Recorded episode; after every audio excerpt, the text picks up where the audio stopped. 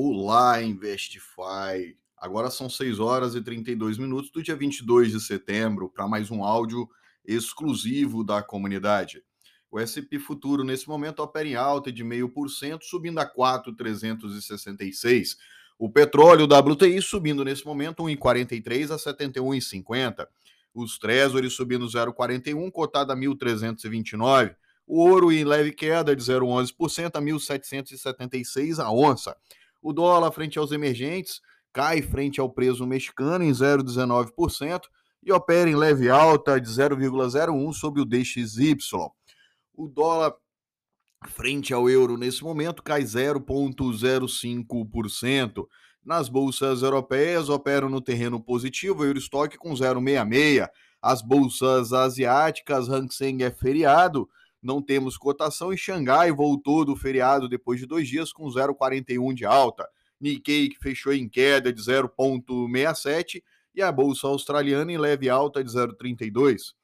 Bom, nós temos alguns dados para sair: estoques de petróleo bruto às 11h30 da manhã, venda de casas usadas às 11 horas da manhã, às 15 horas, declaração do FONC, e às 18 horas, a decisão da taxa de juros Selic aqui no Brasil, numa super quarta-feira.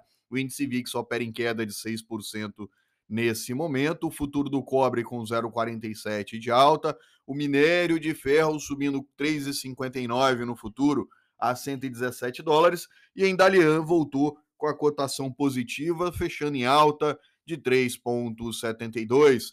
A madeira fechou em alta de 1,43%. As notícias pelo mundo: China volta do feriado e tem um novo feriado programado de 1 a 7 de outubro. Evergrande, a gigante do setor imobiliário chinês, irá honrar o pagamento de juros de um título para 2025 e tentar recuperar a confiança dos mercados.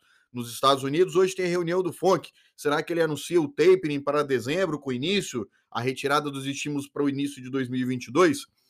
Para janeiro? Essa é a pergunta e o acordo dos gastos nos Estados Unidos com possível shutdown foi aprovado pela Câmara, porém os senadores não aceitam o aumento do teto de gastos dele por lá em relação à dívida. Os principais jornais brasileiros, Valor Econômico, parte de precatório pode ser paga por negociação. O Globo, Folha e Estadão falam sobre a fala, da fala de Bolsonaro na ONU. O dólar futuro fechou em queda de 1,09 a 5,280, com ajuste a 5,277.